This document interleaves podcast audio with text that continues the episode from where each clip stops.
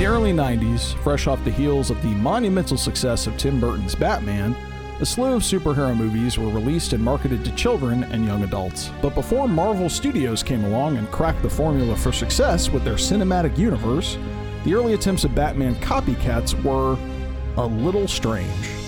We had the likes of Darkman, Dick Tracy, The Phantom, The Crow, and Meteor Man. But for whatever reason, one film in particular sticks out in my childhood mind as being incredibly cool. I owned and adored an action figure of the titular character, a badass, gunslinging, fedora wearing, masked vigilante that was the epitome of rad to 13 year old John. Unfortunately, I barely remember the movie itself, other than the fact that it was awesome. It was awesome. I, I think. Right? Well, I, I hope so. Maybe it's time I found out. That movie was The Shadow. Welcome to the holdup.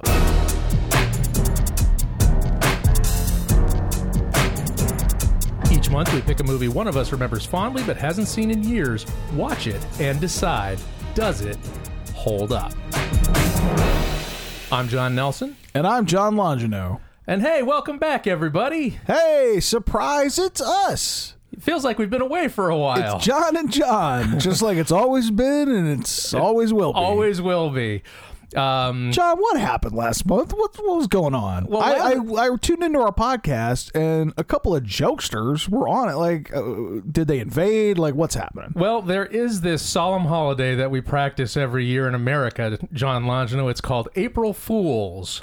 I've not heard of this. Oh, well, it's where we play pranks and practical jokes on each other. And this time we pranked the audience. Surprise, everybody. Uh, you were treated to Jeremy Bear and Daniel Long of the podcast, The Freshman 15.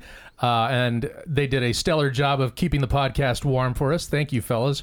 Uh, Oh, real- is that is that why I was on the freshman fifteen last month? Yes, you, that's- just sort of took me to a room and said, "Hey, we're recording a different podcast." I didn't really understand. Yep, that's uh, and as John. I'm kidding. This is another prank. I was in on it too. oh, I, I see. knew what we were doing. Uh, yeah. So if you- Gotcha. So yeah, if you guys want to hear what we were doing last month and you uh, didn't figure out our clever little uh, breadcrumb trail, you can find us over at the Freshman 15 podcast. Just go to your iTunes or your podcatcher or whatever it is you use to listen to these uh, podcasts. Type in Freshman 15, one five, the number's one five, and uh, you will find us there. Uh, talking about the works of Rob Zombie, specifically House of a Thousand Corpses. So yes, I hope you enjoyed uh, Jeremy Bear and Daniel Long last month for sure. I really enjoyed listening to that. They did Crocodile Dundee, right? That Uh, was yes, and they that was fun. They hit every single beat that we would have hit. They managed Tried to keep and it true. Yeah, they managed to keep it personal. They managed to. Uh, they did all the tricks, and really, what that shows is that you don't need us. We'll just uh, hire out people to do this, and you know, we'll you know go retire or Yep. something. But if you missed us last month and you're wondering, you know, where we were, yes, go to listen to the Freshman 15. You will hear the tried and true John and John on that podcast. But- Yeah. But, we're back. Putting our stamp on things. Yeah, we're back. Here we are, back in the saddle of our own podcast. Um, and speaking of our own podcast, what is uh, the movie on tap for us tonight, Mr. Longino? Well, for this lovely month of May, we will be watching The Shadow. Ooh, who knows what evil lurks in the hearts of men? The Shadow knows. Nice. Well, but before we get to that, uh, we have to open up the old mailbag, and f- we have, We have to, dust it off first. yeah, first we have to dust it off, and then we have to Oh. keep the seams from busting. We got quite a number of uh, comments over the last couple months. Everybody was saving them up, apparently. Um, specifically, we got a ton of comments, both emailed and uh, you know on social media and in person about the Sandlot. Um, and for those of you who maybe missed the show, um, I don't want to spoil things for you, but Longino had one opinion and I had another, and apparently I'm wrong. well, you are wrong because a third party, our friend Trevor, uh, went my way. No, no. So definitively, Uh, Well, I mean, on the wrong. podcast, I was definitely wrong, but in life, I am also wrong. Um, I'm going to break from tradition a little bit and read you a couple notes we got uh, from Instagram and from a text that we got.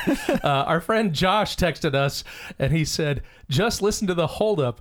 Man, Nelson came for the Sandlot hard. My memory's a bit hazy of the two, but I don't think Stand By Me and Sandlot occupy the same coming of age territory. Stand By Me is way more mature, and most of the jokes went over my head when I originally saw it at age 12. I think it's something that works best when you're age 13 to 16, whereas The Sandlot is for a younger audience. There's room to love both. Hashtag Team Sandlot. Yeah. Uh, and we got a note from Karen on Instagram. She said, Absolute legend. My oldest, now 19 eek, learned to slide from this movie. Forget the fact that his dad coached major leaguers. That direction was lost, but Sandlot, it stuck. Uh, we also got one of our uh, awesome emails from Ray Morton. Did you say emails? Because I think you meant to say essay.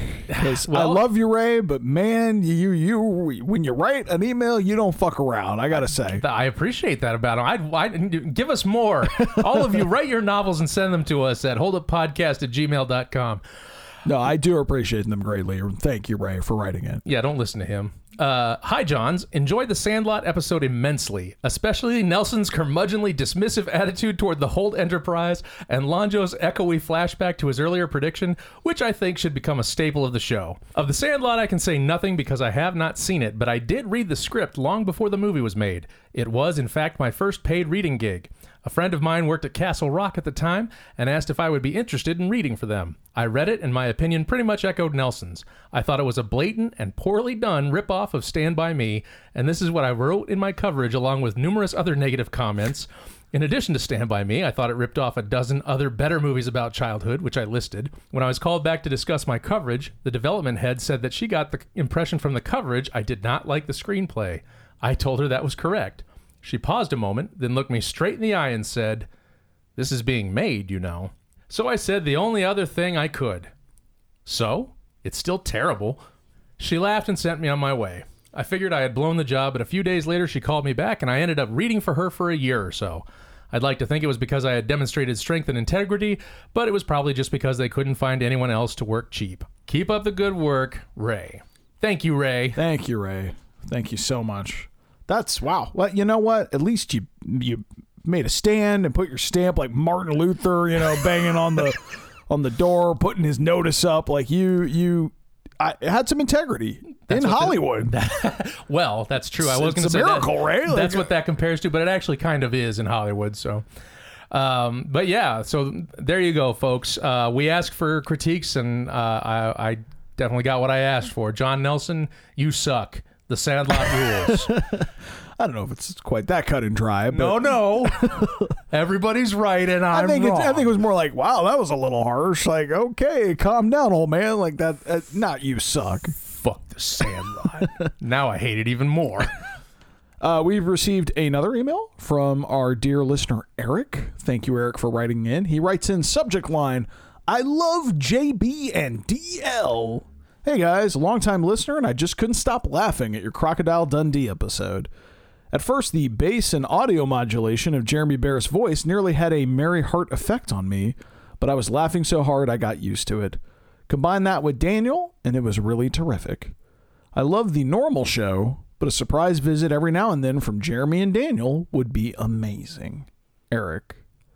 Well, first of all, Eric, how dare you? No, no, it's fine. No, we we love Jeremy and, and Daniel as well. I thought they did a really good job. I'm really glad you enjoyed it. Yes, uh, and who knows? Maybe one day you may hear their dulcet tones rocking our mics once again. You never know, that would be predictable, wouldn't That's it? true. Have we we haven't had a repeat guest yet. Not we? yet. Well, I mean, technically, they would be the only two who have been on the show twice. I guess that's true since they But they weren't- crashed the party. but they weren't guests technically, so there have been no repeat Uh-huh. They were guests. usurpers. Mm, well, I guess that counts. guess so. we, we've had repeat usurpers. All right, then. Well, then, enough with that. Uh, let's move on to the subject of the night the shadow. Yes, please, let's do. Oh, yes, let's do. So, John Longino, this is your pick. What the fuck? it it is. Um, I I think I should be upfront and and shoot straight. I'm not gonna pretend like I'm not on a little bit of a fishing air expedition here. I This mean, is always the speech you give when you when you're about to throw your own pick under the bus. well, I got. I have to say, I I I. I don't know about listeners, but I particularly enjoy episodes where we watch something that's kind of bad, right? and so the truth of the matter is, I do, I do have fond memories of The Shadow. That is not inaccurate. I saw it one time as a kid and really enjoyed it. And then, like I said in the intro, I really, really remember having this really cool action figure of The Shadow. And uh, so I was sort of thinking of like, okay, uh, some we haven't done like a childhood double check in a while uh, of like, hey, I liked this when I was really young. I mean, The Sandlot kind of qualifies, but I had seen that when I was older and stuff. Whereas Right. this is a movie that I only have childhood memories of. Like, no adult John has ever seen The Shadow. You've only seen all. it the one time. I saw it the one time. Okay, because I have also only seen it once. Yeah. So so there we go. So I mean, obviously, I've I've claimed to have remembered it fondly.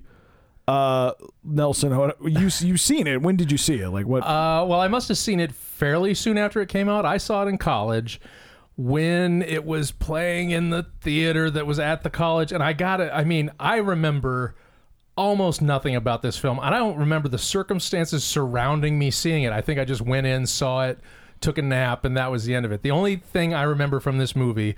Because you're gonna you're gonna have to you know take this whole thing and run with it. the, I remember one brief moment where Alec Baldwin as the Shadow gets into the car and he's got a fucked up face because they were trying to like duplicate the Lamont Cranston like fucked up face the shadow has with the big hook nose and all that that Alec Baldwin does not have.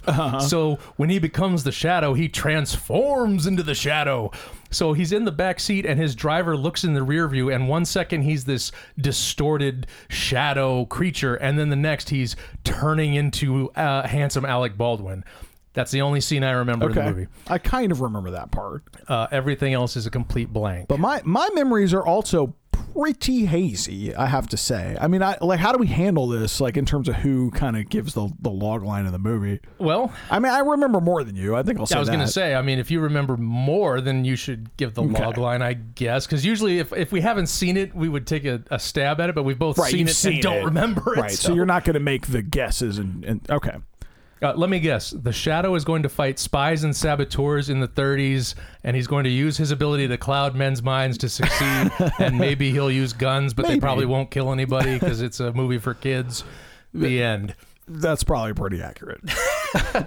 um, so the shadow, from my very hazy memory, and please forget I, this is going to be very vague because I don't remember a lot of specifics. But uh, the shadow is well, I can say this eh, outside of the movie itself. I know I didn't know this when I first saw it, but I have come to know this that the shadow is uh, uh, like a comic book character and radio drama, probably most famously from the 30s. Yeah, well, I, th- I don't think it was a comic book for. I think it, was what- it was a I- radio I it drama was- that I think it was kind of all at the same time. I think it it was comic book and radio drama. I think it's most known for being a radio drama, okay. but also was a comic book and various other things. Well, because famously Orson Welles did the Shadow Yes, originally. He didn't do the whole thing, but right, and the radio show would always open with like, "Who knows what evil lurks in the hearts of men? The shadow knows." And the only reason I know that is because there's a reference to it in a cartoon, uh, like a Looney Tunes cartoon with a bunch of crows. okay. goofing around and there's like a shadow reference so i didn't i didn't know what the shadow was but when i was a kid i saw a hundred times this crow in a cartoon go who knows what evil lurks in the hearts of men the shadow knows i had no idea what he was talking about or whatever so just a lost reference that i finally figured out later but it, it's sort of well known as that um, and the shadow is like basically he's a masked he's he's a vigilante that kind of has magic powers or, or some sort of like weird mind powers Yeah, like, he's got the ability to quote unquote cloud men's minds, and, they're, and they're never very specific about what that ability entails. He just sort of is able to uh, pull the wool over people's eyes and Right. disappear into the shadows. And So the, the film stars Alec Baldwin as the as the shadow, and and the idea is like he, it's it's very superhero-y. Like he's a normal rich guy by day, and then by night he kind of dons this outfit and goes out and fights for justice. And it's kind of like if Dick Tracy and Batman were had a kid. Uh, it's kind of like what the shadow is. yeah, I think well, I think Batman stole everything from the shadow Right. and just made him a superhero, and then uh, Right. had the nerve to be more successful. Because the shadow, I think. Um, well, he didn't have. I, I mean, I didn't listen to all the radio shows. I've listened to a few, but I, you know, I know only a very glancing little bit about the shadow. But what I know is he usually dealt with very human adversaries. It's like again, spies, saboteurs, and you know, yeah, it was- communists. Yeah, and the idea was he could he sort of knew what evil was in these guys, and he I, I don't know if he knew personal things about them, or I know for certain there was a bit of he could kind of shroud himself. Right. Like he could be kind of invisible or like unseen to them. And I think that face stuff you're talking about, where he Alec Baldwin looks different, Right. is an aspect of that power. Like he can sort of hide his identity through magic, I guess. Um, and so he's just out. He he dual wields these like semi-automatic handguns, has a fedora and a red, uh, kind of almost like bandit mask on, like he's robbing a train or Right. And he goes out and just fights crime at night. Um, the movie itself, I know that I don't remember the specifics or exactly how or why, but in a weird way, I know the villain is either like it's is Genghis Khan or it's like a relative of Genghis Khan. right? well, wait, And this takes place in the 30s. yeah, and it's I- Genghis Khan. Well, I think it's one of those mummy things where like they bust a tomb open or something, and Genghis Khan comes. out. I I don't remember Okay. how or why. All right. I just remember it's Genghis Khan or someone like him. and and the deal with it, it's very speaking of Batman, it's very like Batman Ra's al Ghul, where I think like the Shadow's magic mystery powers are shared by this Khan guy. Right, because Like- in all origin Yes. movies, the villain and the hero have to be tied Right. together. As is required by law in comic book and superhero stuff, they have the same powers or whatever. yeah. So I, I want to say that like the Shadow learned these powers, you know, in the East, and then now here's this guy. In the mysterious world Yeah. of the Orient. I don't know. It was the 30s, so I'm sure it's like racist as hell. Oh man, that'll be awesome. Yeah. And so Not the racism, but the fact it's all uh, somehow they're gonna have to like justify all these weird like you know Asian influences Right. and Eastern influences, like, but not be like, but you know, it's not no Charlie Chan, you know, Yeah. Yellow Menace Well, stuff well, here. I guess we'll see. You know, I don't, I don't know. But I know that they, and I obviously a woman's involved. I don't remember who it is, and I wouldn't be remotely surprised if there's a bunch of actors and actresses in it that are very recognizable that we just don't remember. Probably. Well, probably this will be like Twister, where it'll be a bunch of like up Oh, and it's comers. oh, hey, it's you. And hey, it's, you. it's that guy who was in a lot of movies later. Totally. But my mer- I, th- for some reason, this this kind of vision of this character was always really appealing to me, and I think it tapped into. I mean, I think quite literally. It, it's tapping into like Jungian archetypes. I mean, that's very Right. clear. Like literally from the name, the shadow. Like it's you know, it's it's kind of evoking a feeling of a dark side of a mystery, which makes sense that it's tied closely to kind of what Batman's doing. It's the same deal, right? Like Right. Batman's Bruce Wayne by day, and then his dark side, Batman, takes over at night. Right. So I think there's something appealing to me in my childhood about this character who's like a dark. I was always attracted to like Darth Vader or Batman or these kind of darker characters. Right. And this guy being a little dangerous and evil and kind of mysterious, and I, I even want to say he takes some pleasure in like fucking people up. Yeah, I, I think he did. I think he well he if he didn't take pleasure in it himself, he sure pretended to. That was part. He would he had a laugh, right? Right. That was part of the deal. Yeah, the yeah. He's always like, and then he'd shoot people and laugh some more. and he's and- kind of horrific. Like I think he's like scaring the shit out of the criminals he's attacking. Basically, right. Kind of like Batman. Well, I, it basically yeah. sounds a lot like Batman. Yeah, but- he's like Batman, except Batman at the end, you know, drops the criminals off in the asylum, and then they break out a month later. The Shadow's like, "I'll save the taxpayers the cost of a trial." Yeah. Boom, boom. I'll just drop your ass. None of that my one rule bullshit. Like he's just smoking dudes. Yeah.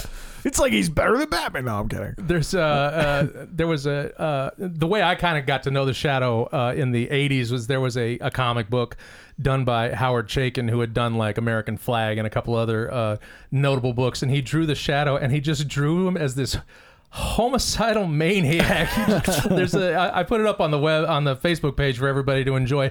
It's just him gunning people down, and he's got like Uzis instead of automatic, you know, semi-automatics. He's just gunning people down, and the the art is just ha ha ha ha ha ha ha. ha. Oh, and then his partner, you know, the lady I forget her name. She's like, "Did you have to mow them down?" He's like, "Well, I."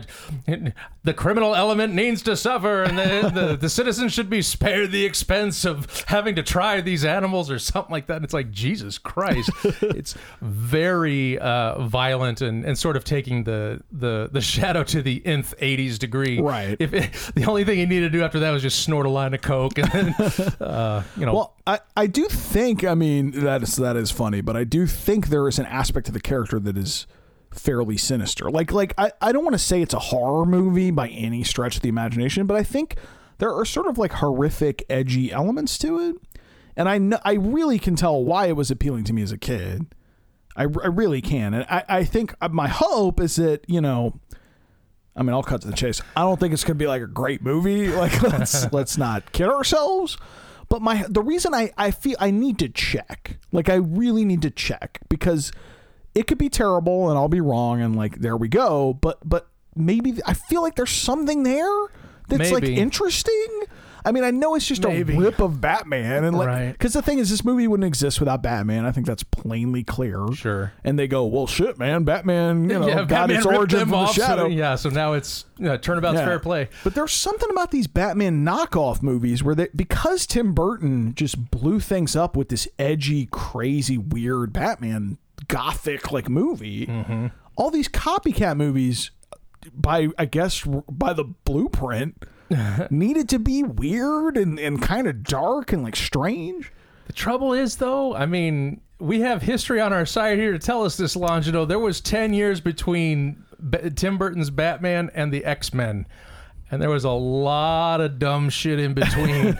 so I. it- th- like you, you brought this up in the intro. There, Darkman is in there. There's a couple of like odd little gems in there. I wouldn't say Darkman is like the best superhero movie, but it's kind of Oh, a- I, I love Dark it's a fun superhero movie. Yeah, Darkman would maybe qualify for this uh, podcast, except I know it too well. Like, I actually really like Darkman a lot. I will guarantee you Darkman is better than The Shadow. Like, no doubt. But this is like the runner up of that concept of Maybe. a Fedora creepo. you I mean, know, like- like, like you say though, we've only got like Dick Tracy, the Phantom, the the Dolph Lundgren the Phantom. I, Punisher. I only saw the Phantom once or twice, and I can tell you, even as a kid, that was bad. Like, it is weird though that there was that like brief. I mean, nowadays, if an actor wants to work in Hollywood and be like super famous, they have to do a superhero movie. It's weird that this sort of feels like that because I don't see Alec Baldwin as saying, "Yeah, fuck yeah, I want to do the Shadow." I just see him going like, "Well." Glengarry Glen Ross did okay. I guess I'm sort of on an upward tra- trajectory Right. here. I guess I'll, if I got to do a superhero, the shadow is good enough. But like, I don't know. I get the feeling I, he might be great, or he might be phoning this one in. And I, uh, I don't know. Alec Baldwin's not the guy I want to see covered in makeup and prosthetics, and yet they do that. So yeah, he ends up kind of looking like Daniel Baldwin from my memory.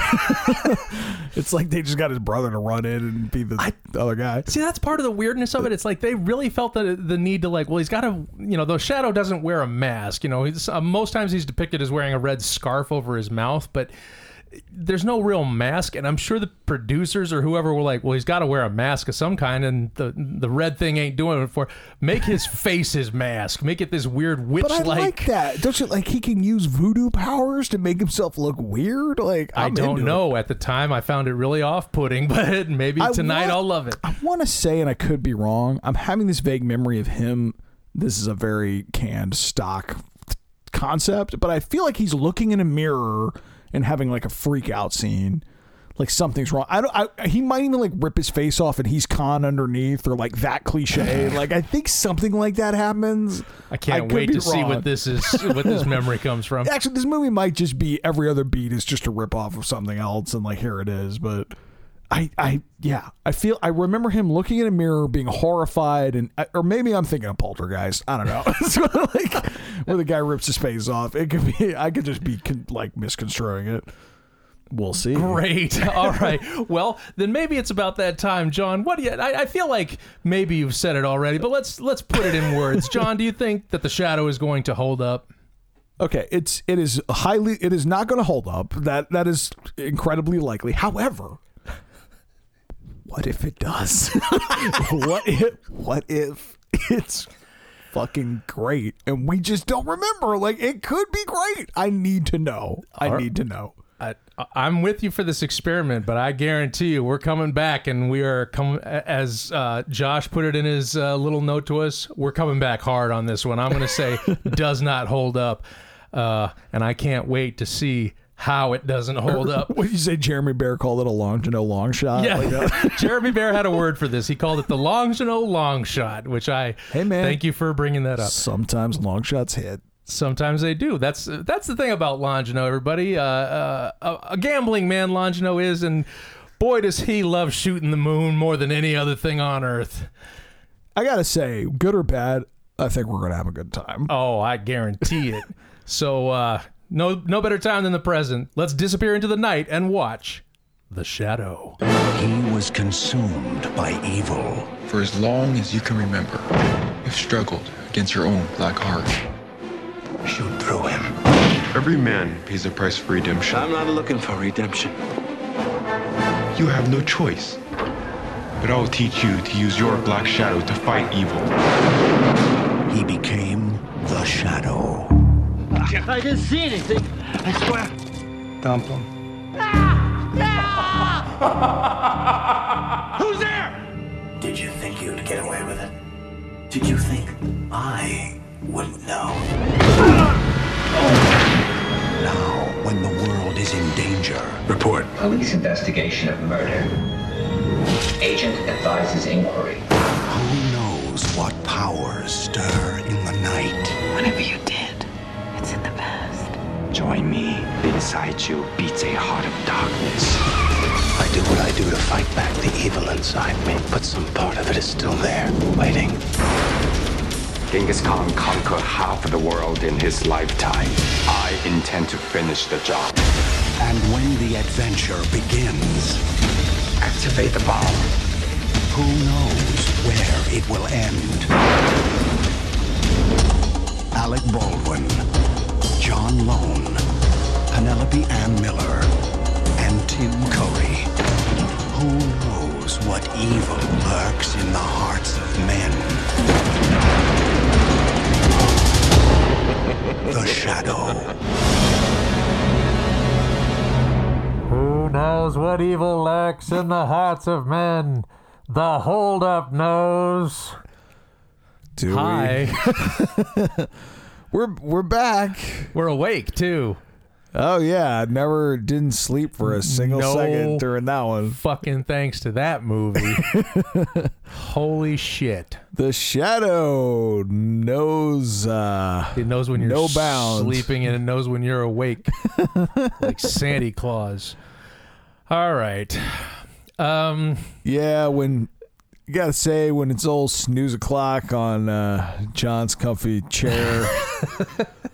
it's usually not the best sign, but I definitely fell asleep a few times. yeah, I would look over and he'd be snoozing away and there was a part of me that's like, "Oh man, I should wake him up so he could you I know, know. do a better show." And then there's a part of me that's like, "Eh, this is it. If he's falling asleep, that's the answer." I mean, my brain, you know, it should have wanted to, to for investigative purposes, like really, but like, man, I was struggling. Like, just Longino even slept through the part that he was right about the the poltergeist pulling off his face. I know. I'm glad I wasn't making that up. That it was literally exactly what I said it was. It was he ripped his face off, and he's Genghis Khan underneath that had a nightmare. Like that definitely happened. that was the only thing that this movie did well was that that image of him ripping off his face because it actually was a pretty good prosthetic. Yeah, it looked really. I can see why it left an impression when I was a kid. for it sure. scared the shit out of me. looked good. Yeah. I think that and the um there's a early on kind of very traditional scene with just the gangsters on a bridge Yes. uh, about to throw a guy with concrete boots on into the water and the shadow comes in like that that part was like pretty all right like it was That like, was okay. good. And then when he left the bridge and, and got into his taxi with Peter Boyle, he, you know, I turned to Lonzo and I said, I think we've just seen the last good part of the movie. and I wasn't wrong. Except for the poltergeist face pulling part. Let's and speaking of Peter Boyle, let's let's let, let me run down some names for you. Peter Boyle, Ian McKellen, Jonathan Winters, Tim fucking Curry. This Shit was stacked, man. I mean, and oh, and also like every co-star from Twister, uh, a movie we did in uh, a previous episode. It's like the male nurse from ER. He's in both movies. Uh, the comedian from Mad Men. He was in both movies. All these bit parts played by again all these up and coming actors. You were gonna see every single one of these people again. Couldn't save it. David Koepp, who is the writer of things like the the Sam Raimi Spider Man, the original Mission Impossible, Panic Room, Carlito's Way. You couldn't tell from this movie. Now here here's the thing. I maintain that there's like there's aspects of it that there's a like I mean this is not a good movie.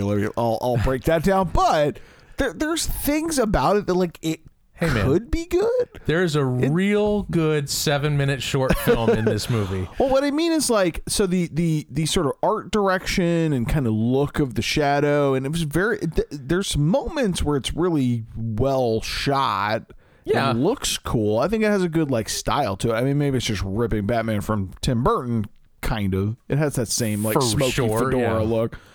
But you know, there's aspects of it that I I think look interesting. Well, the yeah. pro- the problem um, the, really the problem is like I mean right away like right at the top alarm alarm bells were just blasting. Hold on, let me set the scene. It's it's it's it, what it's it's the poppy fields of where of, Of Tibet, Okay, yeah. it's, it's the the opium fields of Tibet. And you come in on Alec Baldwin, and he's got this long, scraggly '80s rocker hair and coke fingernails, Yeah. and and by the way, he meant so they do this thing where like it, it they're it's all uh, Asian actors and it, they look like you know it's Genghis Khan type deal, and then they zoom in on the leader who you know literally I'm not kidding looks like Fu Manchu like basically, but then it's Alec Baldwin. and You're Right. like what? And he just looks like super evil. And, and he- it's and apparently it's the white man came from America after the, after the Great War, took over the heroin you know distribution and became a king. But what's weird, or later on in the movie, uh, Penelope Ann Miller, who's in this too, by the way, like sees visions of him basically like fucking Dracula from like from like for like Francis Ford Coppola's Bram Stoker's Dracula, like fighting in wars and licking bloody swords and just murdering people. I think the idea, what they sort of try to pitch was he was this horrible human being, this evil man. That some kind of monk, like warrior took a guy, shine to and decided I'm gonna Yeah. redeem this guy. just said like, "Hey, I'm gonna make you good now, and now you're gonna fight all the bad guys." And then he had, for some reason, a flying dagger that was animated and had a face that would like cackle like fucking salacious crumb and, and like bite people and stuff. And somehow, and then it just was like seven years later, and we're in New York, and they leave out a whole slew and of he's like, the shadow. Yeah, they left how out. How did this like? How do we get here? You know what they left out? They left out most of the movie Batman Begins. That's what they left out. Right. Where they where he ninja trains and learns how to cloud men's minds. And let me uh, there, there's a correction that should be made to this movie, I think. It should not be called The Shadow. It should be called Lamont Cranston and in tiny parentheses aka The Shadow. If he was On the occasion. if he was the Shadow for 5 minutes in this movie, then I'll eat my fucking hat. I mean, he was never the shadow. I mean, he would be the shadow for moments at a time, Yeah. and then he would turn back into Alec Baldwin for no good reason. Except that, you know, of course, the you know directors or producers or whoever said, "Well, we can't have him look like you know Billy Baldwin too much. We got to have him look like Alec Baldwin." And by the way, when he's the shadow, he does look like Billy Baldwin. You were, yeah. he, he looks when like I the, say Daniel Baldwin. Oh, you said think, yeah. Daniel Baldwin, but he totally looks like the It other looks Baldwin like all brother. the Baldwins were put in a meat grinder, and there he is. Like, Yeah, it's uh, it's real weird because it's not quite it's it's not quite a change, but and it's sort of like, well, then why did you why bother? Just have Alec Baldwin be the Shadow, and don't don't put prosthesis on. here, him. here's my biggest criticism: the whole Genghis Khan plot. The whole like it's Temujin's uh, uh, sarcophagus. By the way, I was right about that. He literally comes out of a coffin Yeah, somehow. and and he's the distant relative of Genghis yeah, Khan. so I guess he shipped himself in stealthily yeah, or he something. decided Doesn't he had to ship himself. sense. Like they make a big deal, like oh, it's Genghis Khan back from the grave. And it's like oh no, it's his third cousin or whatever. Well, they're cribbing every like stock thing ever. The old like whoopsie, it accidentally arrived at the Natural History Museum mysterious package is, is Right. something that's in like a lot of stuff. But it- it's like this kooky fucking plot with like Temujin and his band of Mongolian warlords that have taken over the city. This is the kind of thing where you're like, you're making like the Shadow Five, and you've had like your normal ass Shadow movies, and you're like, fuck, man, I don't know, Genghis Khan, like you know, Yeah. that that's like a real shitty sequel plot. This is like I don't know. You're like on your eighth Camp Crystal Lake, and you're just pulling shit out of your ass. Yeah. But to like lead with like psychic Khan. it was just so weird. Yeah, and I don't know. This I mean, the tone of the movie was wildly inconsistent to start with, but like there were so many inconsistencies just to how the shadow and his powers work. One minute bullets are flying through him. The next he gets hit. Oh god, why? and and it's a problem. You know, one Yeah. second he's, you know, prosthetic face, the next he can't hold his prosthetic face together and turns back to Alec Baldwin, who apparently has the same powers, so it doesn't really matter at all. I mean, I think it must just be to protect his identity or something, or be menacing looking. I don't the know. fact that he can turn invisible isn't enough of a protectant for his not. identity. I mean, And let's, by the way, let's we should really take a moment to his love interest Penelope Ann Miller is introduced in the weirdest way, where she's just this hot girl at a club, and then he basically comes over. "Oh, Do you want to go out to dinner with me? And I swear to God, this is how it happens in the movie. They're having dinner for just 10 hanging seconds, out yeah. for like we've literally seen this girl for like 45 seconds in the movie and then she just goes oh thank you yes no this dress is really nice like i really like it and he's like why are you saying that i didn't say anything and she goes oh no i thought you complimented my dress and he's like no i didn't but i was thinking it Dun, dun, dun, and then she goes, "Oh, that's funny. This hasn't happened to me in a long time, but back when I was a kid, me and my cousin, I would hear every thought he had, and I had all these conversations with him. I, I guess just the like she's psychic. They just decide it's just- she's psychic. It's psychic. And the funny thing is, he gets this look on his face, but she doesn't say the obvious thing that should, she should say in that moment, which is, "Oh no, I had no idea you were the Shadow, Lamont." it's so like, why are you worried about having yeah, this why are date you with worried about right me now? figuring out you're the Shadow? She's like selectively psychic only when it's convenient, and I didn't. well, she's also selectively uh, susceptible to the charms of, of one dude with the powers, but not the other. Right. Like he tries to use his power on her. He's like, "You will forget this ever happened." She's like, "Fuck you." And then later on, Genghis Khan shows up and says, "You're gonna do what I say." She's like, "Yes."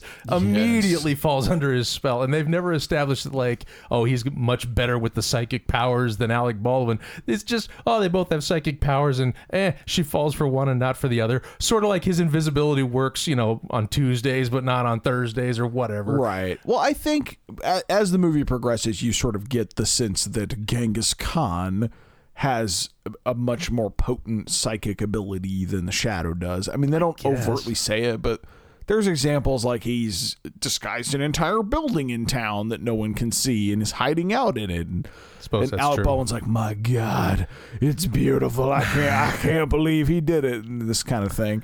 And then, oh, and oh, one thing I it struck me when I was a kid. I can't believe I didn't remember this, but uh, Genghis Khan has this power to just make people commit suicide. Like that's his big thing. He's like if Dracula was even more fucked up and just basically instead of enthralling you, just made you jump off of buildings or blow your brains out or whatever.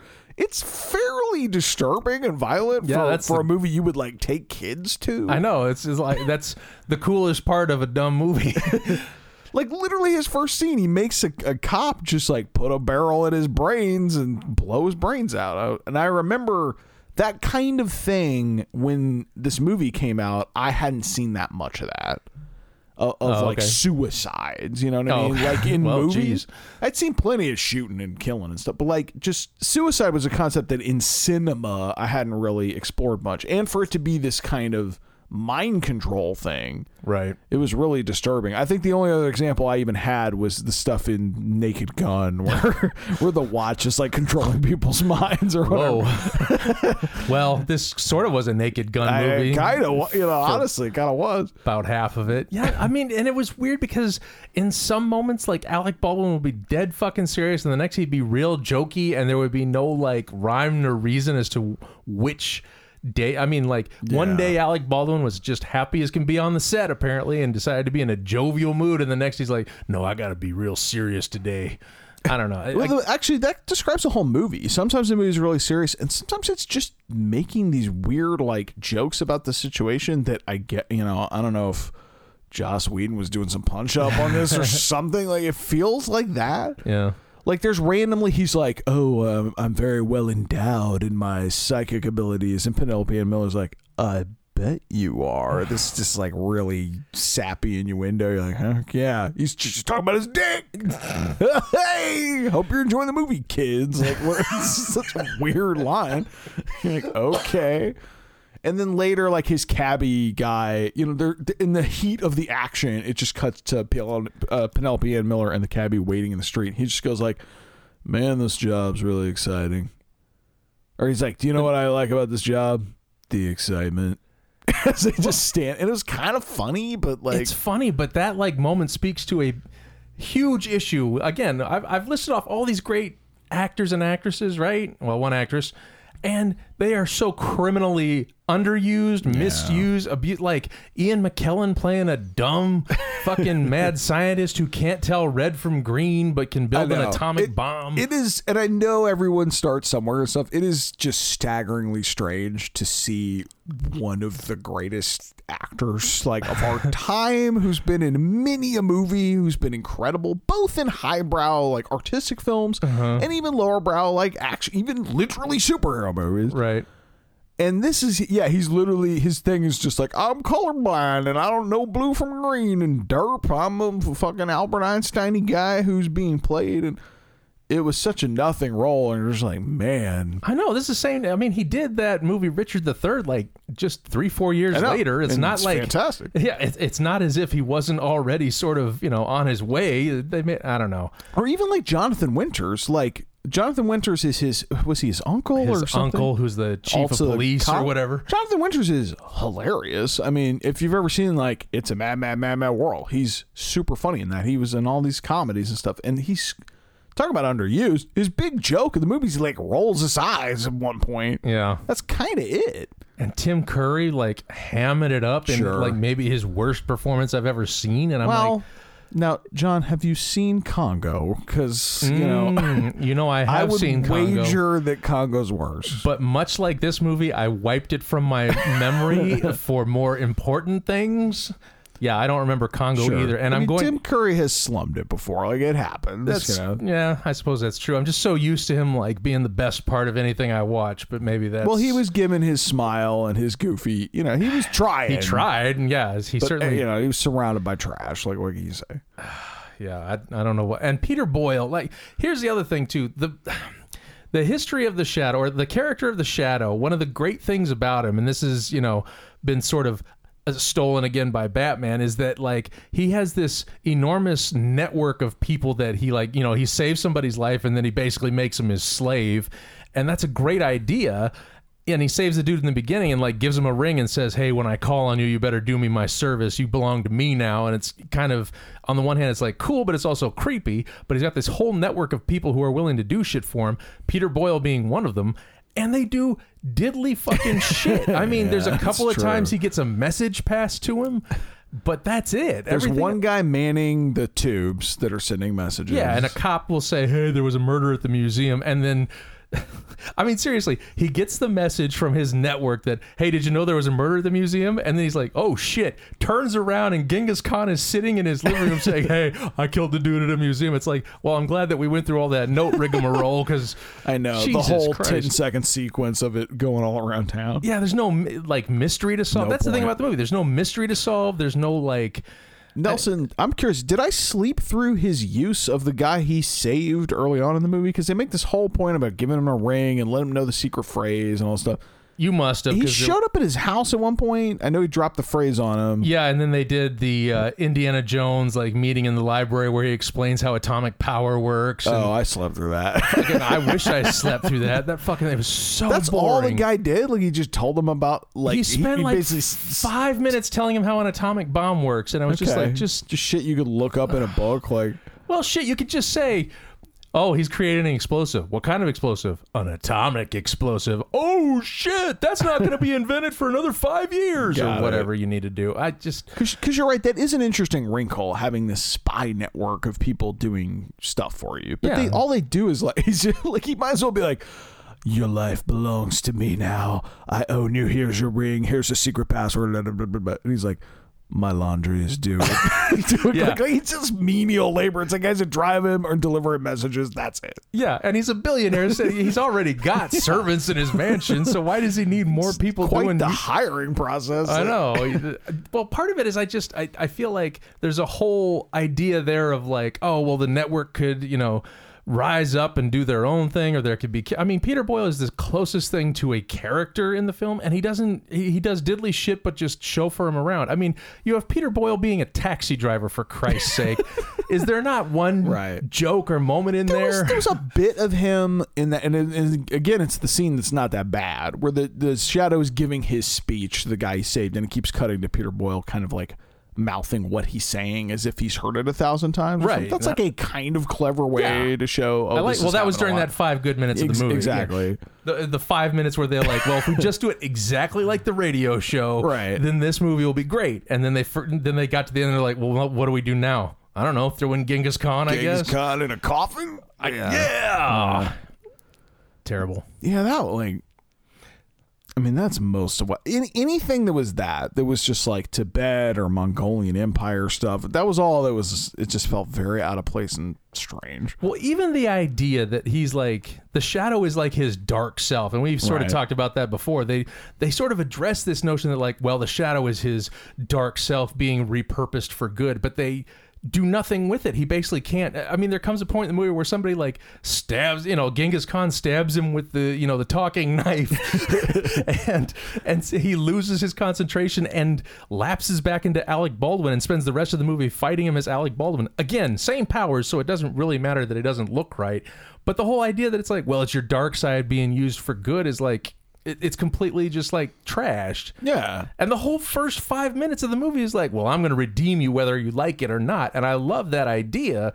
Hate the execution because there's nothing. He basically just Right. in the movie off screen. He gets redeemed, and now he's a good guy, and that's the end. There's no like real well, struggle. tangle with the so the dream sequence, which we also like, is trying to do the symbolism of like, oh, he's Genghis Khan underneath. Like, even though I'm a good guy now, I have this horrible past, and maybe I'm really evil. And then Penelope Ann Miller sees him in a dream where he's evil, and he's like, my God, you saw that, and so so I I think there could have been an angle of of an exploration of humanity and you know his his darkness that Right. could have been interesting but I, it's all sort of cast aside for this because the thing is this gang this super evil Genghis Khan guy has no nuance to him like he's just Right. evil yeah, that's it and he wants to take over the world because you know Genghis, the real Genghis Khan, only got halfway done. right So, But and that's so you can't all of his have motivation. this like study of humanity or contrast if if you have the most like black and white villain that ever was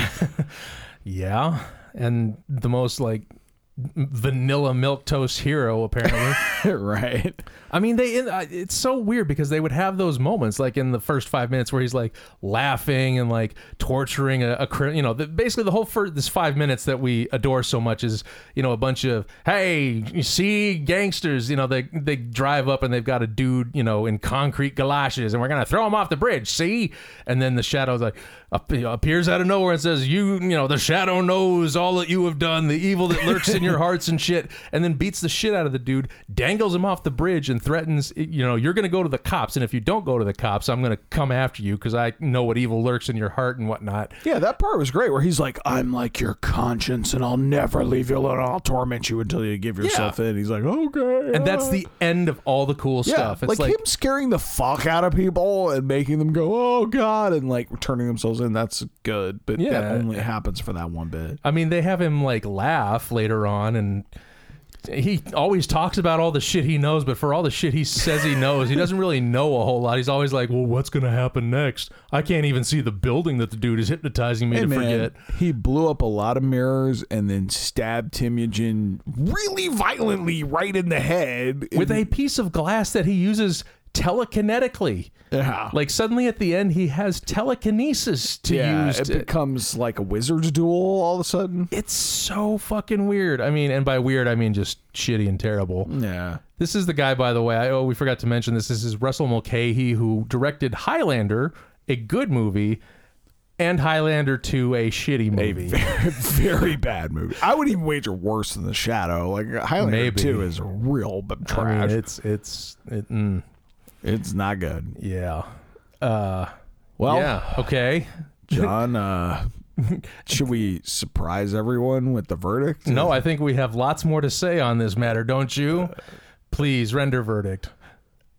The Shadow doesn't even come remotely close to holding up in almost every aspect it has. Yeah, no. That that was uh, that was torturous. I mean, It's- we're both we're fighting to stay awake. You're failing. I'm Um, s- I'm sorry, John. you know, some sometimes you don't know until you check, but that that one should have. Uh, it was, it was a mis- I'm sorry, everybody. it was Yeah. a mistake. hopefully, you all were entertained by our nonsense. Uh, and speaking of our I, nonsense, I've seen the darkness within me. and there's no redeeming it. Hey, John, you want to know what we're doing next month to try and cleanse the I know. palate? Hey, anywhere we're going up, whatever it is, what you got? Oh, I don't know about that because I, I I was thinking we would do a comedy next. Although I guess we did a comedy today. um, speaking of things that we loved as a kid and, and are pretty sure are, are not going to uh, to live up to, I want to try out Cannonball Run. Ooh, I've never seen Cannonball Run. Oh, you're going to be so thrilled, I- and so will everybody in the audience. I'm excited. Excellent, Cannonball Run Coming soon. June, summertime. Yeah. Well, until then, thank you folks for uh, enduring. And uh, if you have anything to say about The Shadow or uh, any of our previous episodes, anything at all, you can write us at holduppodcast at gmail.com. We still have our social media pages at Facebook, Instagram, Twitter. I don't know what all. My God, the choices are so varied and many. Just type in at Hold Up Podcast somewhere in the internet and you will find us. Uh, and if you uh, don't mind going to iTunes and reviewing us, hey, that'd be swell. All right. Well, thank you so much for listening, everybody. And until next time. Nobody move. Nobody gets hurt.